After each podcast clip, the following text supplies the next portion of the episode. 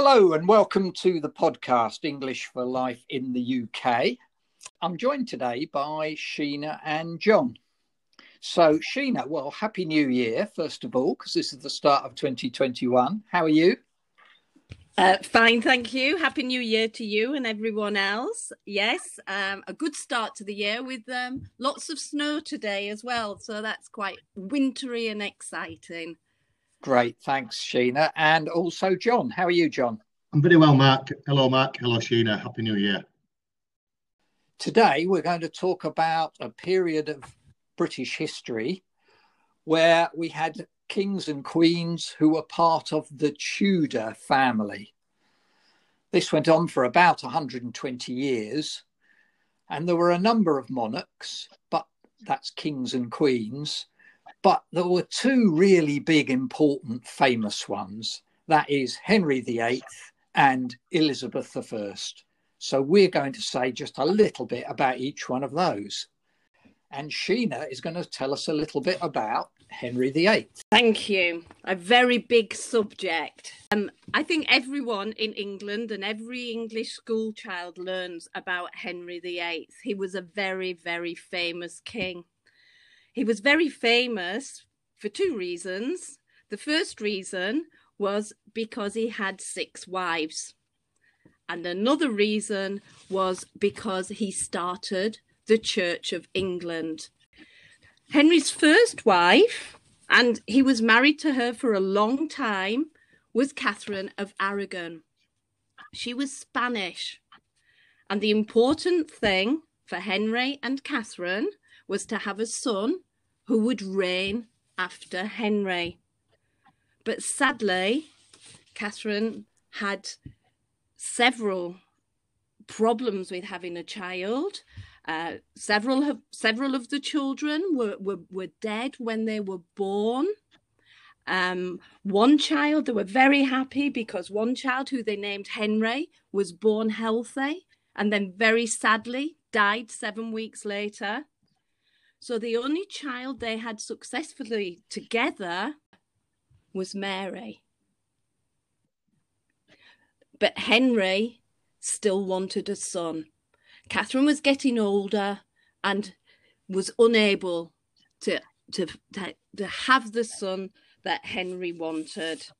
So Henry wanted to end the marriage to Catherine. And to do that, he needed to have the permission of the Pope, the Catholic Pope. At this time, England was a Catholic country. The Pope would not give Henry a divorce from his wife. So Henry, through the Act of Supremacy in 1533, declared himself to be head of the church in England, and this was the beginning of the Protestant church in England.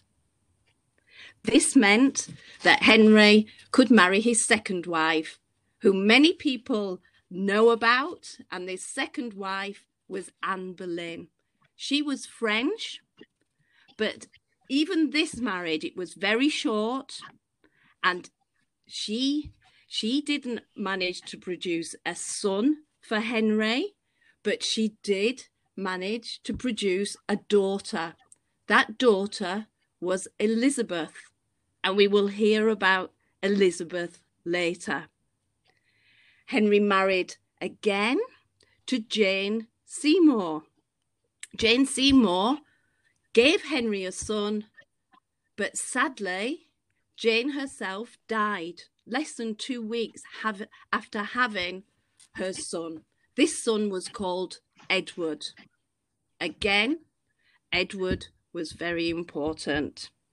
After this, Henry married three more times. Once to Anne of Cleves, which didn't work at all well and didn't last very long. He next married Catherine Howard. Again, she was very young, much younger than Henry. And again, that marriage did not last and she was executed. And finally, his last wife, Catherine Parr, was still alive when Henry died, so she outlived Henry. Uh, they had no children, but she actually managed to get Henry to be reconciled, so to have a good relationship again with his two daughters, Elizabeth and Mary. Thank you, Sheena, for summarising that very colourful period of English history with Henry VIII and his six wives and the breaking away from the Catholic Church in Rome in what is often called the Reformation. So after Henry died, there were his three children. Edward became king, but only for six years before dying young at the age of 15. And then Mary, she was only queen for five years before dying, but importantly, she was a Catholic, and in that time she married King Philip of Spain who we will hear more about. Finally, then, Elizabeth becomes queen. And John is now going to tell us a bit about Elizabeth. Queen Elizabeth was the daughter of Anne Boleyn and Henry VIII. Uh, and she came to the throne in 1558 and ruled until 1603. Uh, Queen Elizabeth, uh, like her father, was a Protestant. Uh, she re-established the Church of England uh, after Mary Tudor had tried to reimpose Catholicism um, as the official Church of England. Um, now, she was a Protestant, but she was quite pragmatic in that she was quite happy for initially for Catholics to continue worshipping as long as Protestantism was the official Church of England. Uh, she famously said to a bishop at the time that she did not want to put windows into men's souls, which meant that she didn't really concern herself too much with what people believed in their own space, in their own homes, in their own churches. Yeah, as we've said, she, she succeeded in finding a balance between the views of Catholics uh, and the Protestants within her realm. Uh, and, and in doing so, she avoided any serious religious conflict within England, which is very important at the time. Um, she became one of the most popular monarchs in English history, uh, and a very big part of this um, is due to the events that occurred in 1588 um, when the English defeated the Spanish Armada, which was a large fleet of ships sent by King Philip II of Spain, uh, which was with the intention of conquering England um, putting Philip II of Spain on the English throne and reimposing Catholicism uh, onto England. Uh, th- and this has kind of stood out in English history as an example of England. Uh, at the time, England was quite a small power. Uh, Spain was one of the most powerful countries in the world. They ruled South America, much of North Africa, the Mediterranean, the Philippines. Uh, obviously, the name coming from King Philip. So they had a world empire. We were a small, um, uh, not insignificant, but a small and much less powerful nation at the time. Uh, King Eliz- uh, Queen Elizabeth I, historically now seen as standing up for England, for Protestant England, and for our place in the world. One of the very other important things during the Elizabethan period, as we refer to it historically, was that our navy grew in power and we moved uh, over to the Caribbean, to the east coast of North America, and started to settle places there that eventually moved on to become the, the, the colonies in North America uh, and the beginnings of a world empire for Britain. Um, another important person that we have to mention is a lady called Mary, Queen of Scots.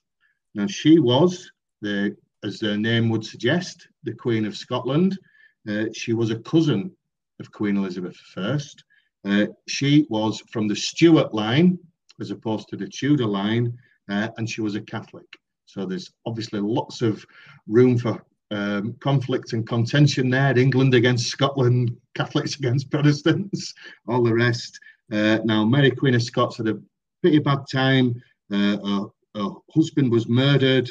Um, she was blamed for the murder. She called on Elizabeth I to give her support. Um, eventually, she fled to England. She was kind of either under the protection, but also the imprisonment. Uh, she was imprisoned by Queen Elizabeth I, who was worried that being a Catholic, Mary Queen of Scots was a threat to her throne. Now, eventually, in 1587, um, some of Queen Elizabeth's agents discovered that Mary Queen of Scots was actually plotting to murder Queen Elizabeth with a group of Catholics and take her throne herself. Um, so she was executed by Queen Elizabeth. This was in 1587, the year before the Spanish Armada, that seen as one of the reasons for the Spanish Armada coming to attack England.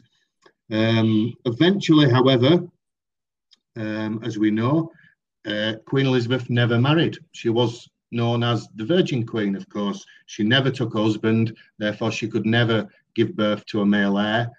Um, Mary Queen of Scots had married a man called Lord Darnley, and she gave birth to a son who, be, uh, during Mary Queen of Scots' imprisonment, became James VI, the King of Scotland. And on the death of Queen Elizabeth I in 1603, he acceded to the throne of England as well and became King James I of England. So that led after the long and, and, and quite successful reign of Elizabeth I, um, led to the, what we know as the Union of the Crowns. So King James VI of Scotland became King James I of England and unified the two kingdoms of England and Scotland. Again, something very, very important for the, the development of the United Kingdom going forward. Thank you, John, for summarising a long and complicated part of British history, the Elizabethan period. And one thing we should add is that this was also a time when science and the arts flourished in England. For example, this is the period when William Shakespeare started to write. Probably the most famous playwright in the world even today.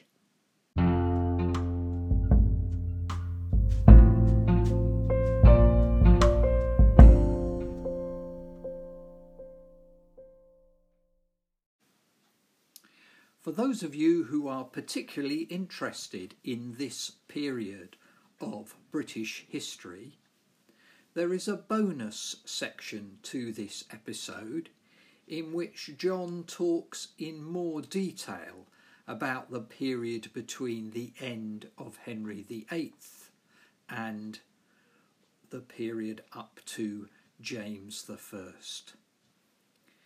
It is a longer and more complex section, so we've added it at the end of this episode for those of you who are interested and can manage at a more advanced level. In the meantime, here is our usual short language support section. Language support this is the part of the podcast where I choose a few words and phrases from this episode and explain them.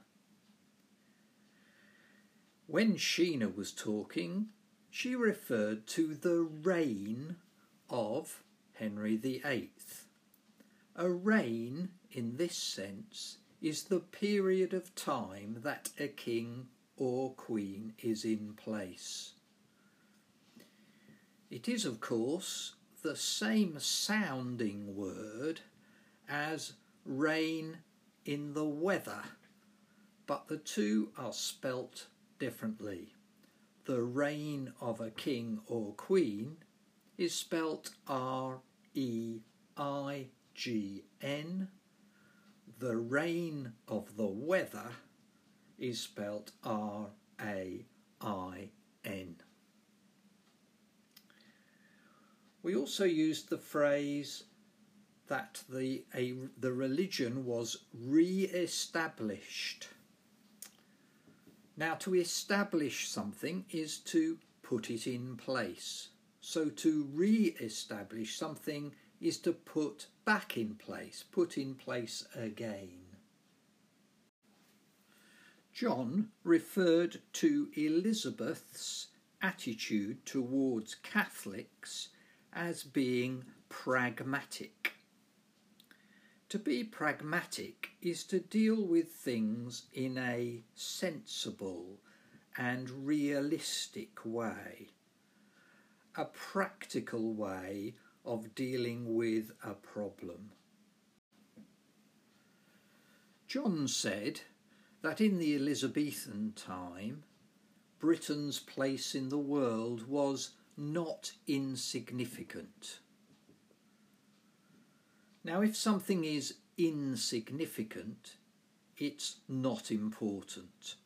So, if something is not insignificant, then it is important, but you would use this to show that something is perhaps not as important as something else. So, the power of Spain was much greater than the power of Britain at the time but our par power was not insignificant, so we did have some power and place in the world. Finally, I said that the science, science and the arts had flourished during Elizabethan times. To flourish means to develop rapidly and successfully.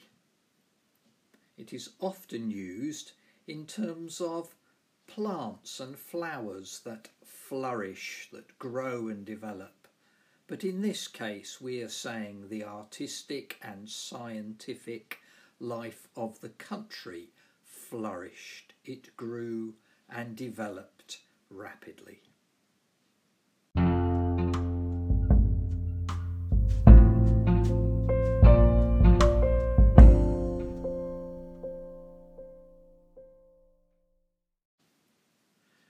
Bonus section.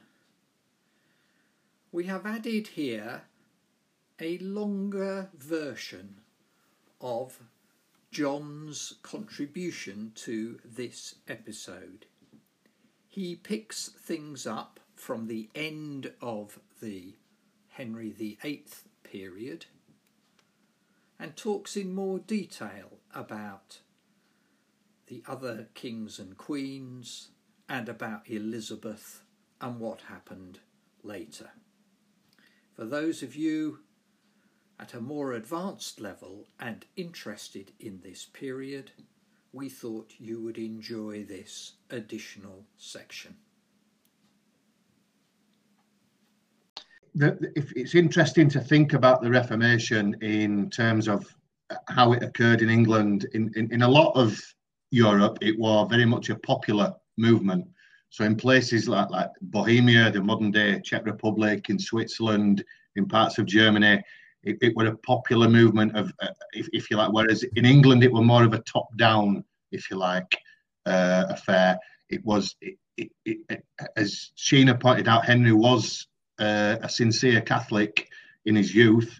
Um, his move away from Rome, the Act of Supremacy, and these things, and, and installing himself as the head of the Church of England was more of a political um, thing. It was, it was more for him in order to uh, ensure his succession, his divorces, um, the things that himself and uh, his uh, his partner in crime, Thomas Cromwell, went on to do the the um, uh, dissolution of the monasteries. It was more to do with him attaining power from the church. So when they broke down the monasteries, they took the wealth and the land and the power that had been uh, the, the, the mainstay of the Catholic Church and took it into the power of the of the of the king. So it, it were a, a pragmatic thing really in terms of Henry moving away from Rome for political reasons really yeah uh, and obviously this did not um, necessarily play well with some of the aristocracy and with some of the, the wider populace who still um, felt an allegiance to the Catholic Church. And this is one of the things that we'll go on to look at with the, the succession, uh, the various monarchs who followed on from Henry VIII, um, the kind of zigzagged between Protestant leaders, Catholic leaders, and this uh, going forward into things we'll talk about uh, moving up to the Civil War. We're, we're, a, we're a constant source of tension and, and upset in, in British politics for for an, another couple of hundred years, really. Yeah. Where do we get to next, and how do we get to Elizabeth becoming? Well, we have a, we have a, a little bit of to-in and fro-in between um, Henry VIII dying and Queen Elizabeth, the, the other main Tudor monarch who we're going to talk about. So, as, as Sheena said, pointed out, we have the succession of Edward VI, the um, the son of uh, Henry VIII, who was the son of Henry VIII and Jane Seymour. Uh, he was a Protestant.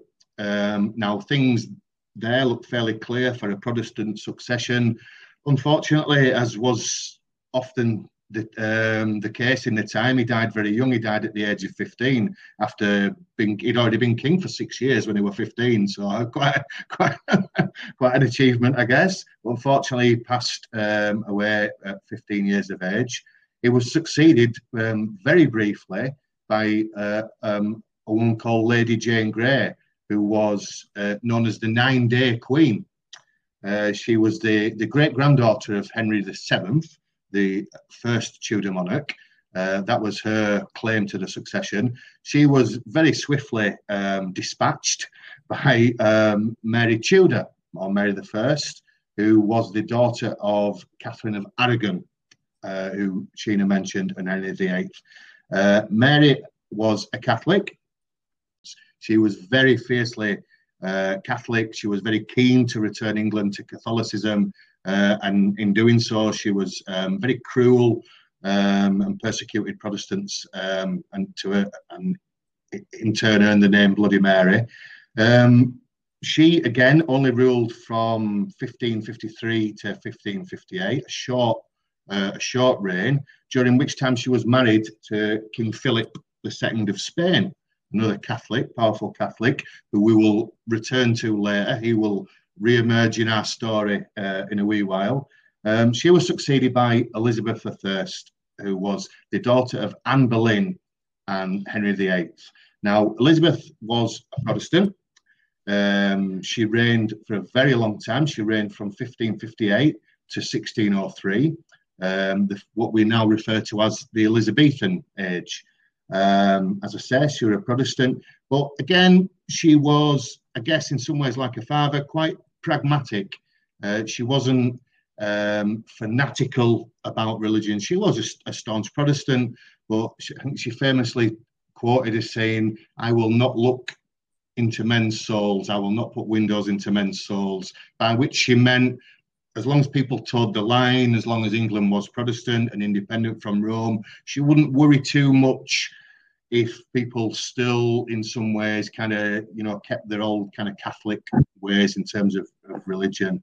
Um, she basically um, a long period of, of uh, peace in england really after all the, the previous civil wars. We had the war of the roses and things like that. Uh, and she's commonly regarded historically has being a been a very successful monarch um, she did a great deal of good for the country as, as many people saw it um, now, one of the things about Elizabeth, she was known as the Virgin Queen. So all the things that we've looked at before about Henry VIII, his six wives and his constant attempts to um, obviously provide a male successor to, to, to carry on from him, uh, she never married. She had various suitors, as they called it. She had, you know, aristocrats and men in her court who people had encouraged her to marry.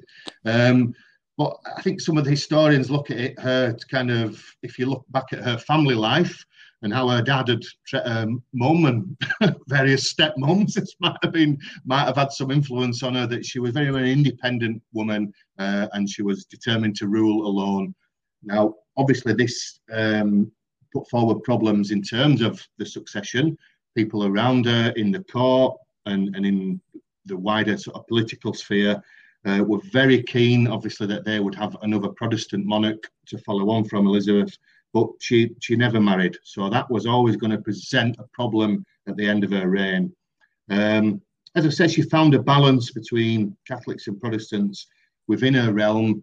But one of the problems, one of the things that was ever present, and that the people in England at the time were worried about, were that they were standing in, not alone, but kind of quite isolated as a Protestant country. Now, at the time, um, leading up to this, England and Spain had been, well, England was still Catholic, England and Spain had been allies for quite a very long time.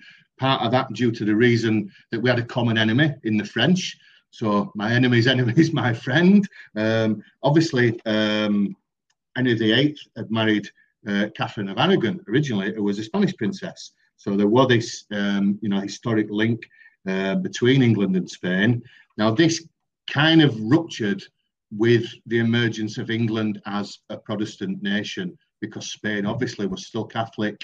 Um, a very important, another thing very important to remember at the time, um, Spain was the global superpower at the time, and England was a, a, a minor player.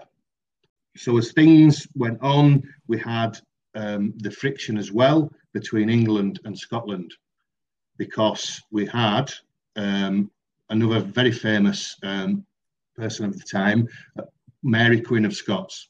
Mary Queen of Scots been a Catholic and Queen Elizabeth I been a Protestant. Now, a lot of the Catholics in England looked to Mary Queen of Scots to potentially take over from Queen Elizabeth I and to reimpose um, a, a, Catholic regime. Uh, um, she eventually uh, gave birth to uh, an heir. That heir was uh, King James VI of Scotland, who eventually became King James I of England. But in the meantime, um, Mary fled to England, supposedly under the protection of Queen Elizabeth I, who was her cousin. Um, eventually, after nearly two decades of imprisonment, um, she was discovered to be plotting against Queen Elizabeth. Uh, and in 1587, dispatched, uh, beheaded uh, on the orders of her cousin Queen Elizabeth. Um, now, this was part of kind of tied in what we spoke about before about the Spanish Empire. King Philip II of Spain now saw his opportunity to reimpose Catholicism, to take over from Queen Elizabeth II. Um, and in 1588, a year after the execution of Mary Queen of Scots, he launched something very famous in English history known as the Spanish Armada. Armada is basically the Spanish word for fleet or navy. Um, so in May 1588, they set forth with, I think, 150 ships from Lisbon um, with the express intent of effectively invading England, deposing Queen Elizabeth I, and imposing Philip II as the King of England. So a lot of our, our growing navy and our ships were involved in effectively stealing the wealth from the Spanish colonies in the Caribbean um, and in uh, what is now South America. Um, so these things were going on as well. So there were the religious elements, but were also the elements of state power fighting against each other. At that time, although we were a small power, we had an advanced navy. We had better cannons, better weaponry than the Spanish ships. Uh, so under Francis Drake, there were famous battles along the south coast of England. Uh, we were able to defeat the Armada, as we've seen later on in history, whether it's with Napoleon or with Hitler in 1940, we were basically saved by the fact that we were an island and that we had a strong navy. One of the other things it did, and this it really imbued the English with um, a kind of sense of destiny, if you like and an idea that they could become this great naval power. Uh, and this is one of the things, you know, we talked about Boudicca before. We, we look at people like Churchill. She stands in, in English history as, as somebody who stood up for our rights as an independent country against, you know, these great powers in Europe. So a, very, very interesting and, and important period in our in our history. It was also a time when the the cultural life of the country really blossomed. So, for example, Shakespeare started uh, writing in the time of Elizabeth I, probably one of the most famous playwrights in the world, and still performed today. Um, poetry, art, they they flourished under Queen Elizabeth and also as a result, as you were saying, John, of of the success against the Spanish and the and the the uh, the growth of the of the British Navy, we went out and started to explore elsewhere in the world as well. And so, you know, in some senses, that is the beginning of what eventually becomes the British Empire uh, from that kind of period. So how how does that uh, how does the Tudor well, period I, finish? I think John? it's very important that you, you point those things out, Mark. That, uh, and the, the part of the, the sort of flowering of, of, of ideas and science and, and literature is often put down to the Reformation. In that you know when people are Protestant, there is um, an onus and, a, and an idea put on individual um, understandings of the Gospels and religion, and, and so in in that sense, people need to be literate. Uh, people question things more, so that is you know that kind of leads to an increase in scientific exploration and, and literature, and a lot of these things, as you, as you rightly said, did, did flourish uh, during the Elizabethan period, uh, and this will lead us on to things that we're going to look at uh, in the next podcasts. Um, to, to kind of the end to the Tudor period came with the death of Queen Elizabeth, who was succeeded by the son of Mary Queen of Scots. So, in a way, um, she kind of got the got the last laugh, if you like, in that her son succeeded Queen Elizabeth. So this was um, King James VI of Scotland, who also became, in succeeding Queen Elizabeth, King James I of England uh, in 1603. So this is something that is referred to as the Union of the Crowns. Okay, so we didn't see the political full act of political union until 1707, but we did see a union of the crowns. So from 1603 onwards, effectively England, Scotland, and Wales and, and Ireland under the rule were, were effectively the same country. Uh, and you know the advances that we've seen the, what you were talking about with the colonization in America, the growth of our navy. Um, this is the beginning of Great Britain as a world power.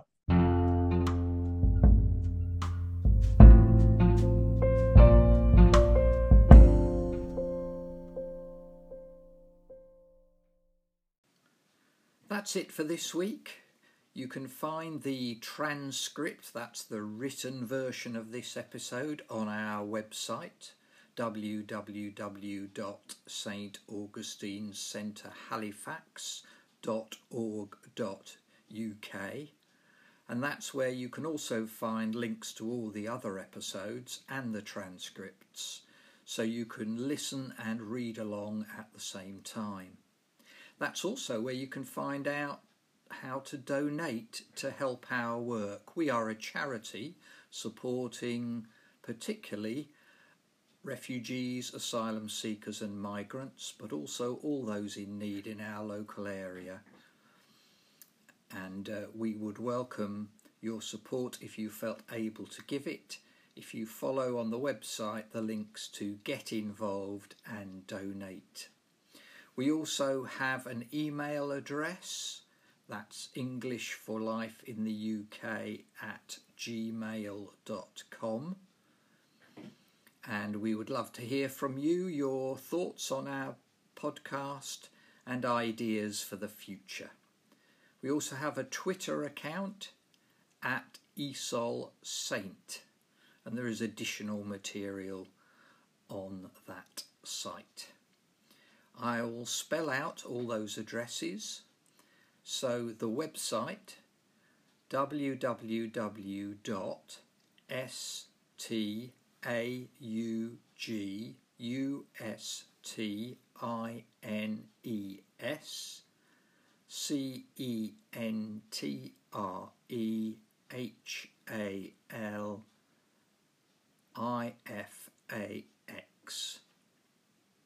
org. So that's the website. The email is English for Life in the UK at gmail.com, and that's English for spelt F O R. And finally, the Twitter account is at capital E S O L, capital S A I N T.